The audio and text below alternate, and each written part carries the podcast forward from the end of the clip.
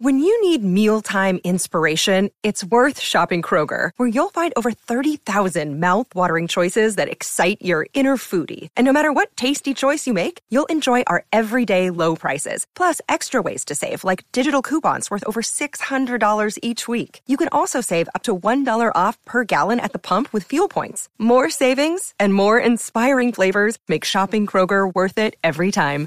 Kroger, fresh for everyone. Fuel restrictions apply.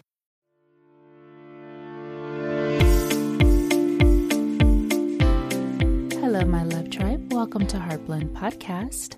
I'm your host, Lindsay Christian, and I help others love and discover themselves to reach their highest potential. Welcome to a brand new month, and with a brand new month comes a brand new topic. So, this month we will be covering healing masculine energy. Now, as you know from the previous month of April, we covered everything with healing our feminine energy. So, if you haven't listened to that series, definitely check it out so you can get familiar with that energy as well. So, as we all know, that we have both feminine and masculine energy within all of us. Men do tend to be more dominant in the masculine energy. However, it does not mean that male or female does not possess both. We need both masculine and feminine energy in order to be in perfect balance and harmony within our lives. So, what is your view of masculine energy? Do you find it to be aggressive or mean or harsh energy or defensive energy?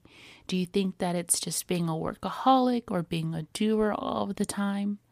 What do you think masculine energy means to you? I'm very excited to cover this topic because I do believe that the masculine energy does tend to receive a bad rep just because we have been able to witness it more often in the fear based energy. We've seen a lot of masculine wounding that's happened over the years for a very, very long time. And so naturally, many people are beginning to resist the masculine energy. The truth is that true healthy masculine energy is actually very rare. And so that's why it's so important for us to really learn more about this energy so that we can begin to embrace it fully and to be able to appreciate it and honor it when we do see it, because we do need it. We need it to be able to have structure and boundaries and consistency within our lives. And while the feminine energy is very powerful, the masculine energy is just as powerful.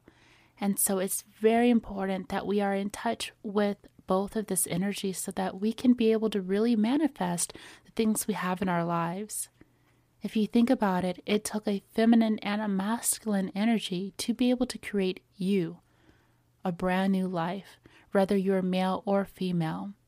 So, whenever you're wanting to be successful or to have a harmonious life, know that both of those types of energies have to be taken into account in order to have the things you want in life.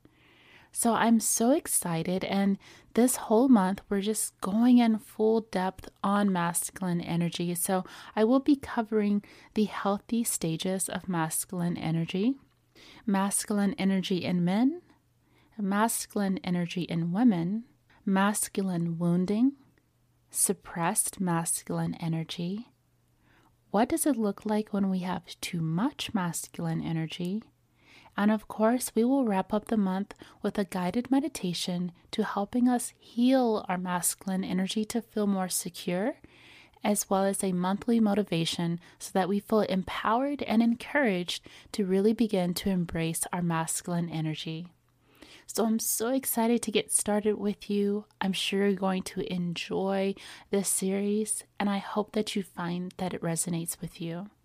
Of course, brand new episodes come every first of the month, every Tuesday and Saturday at 6 a.m. Eastern Standard Time.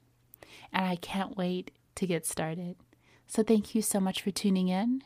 This is Heartblend Podcast.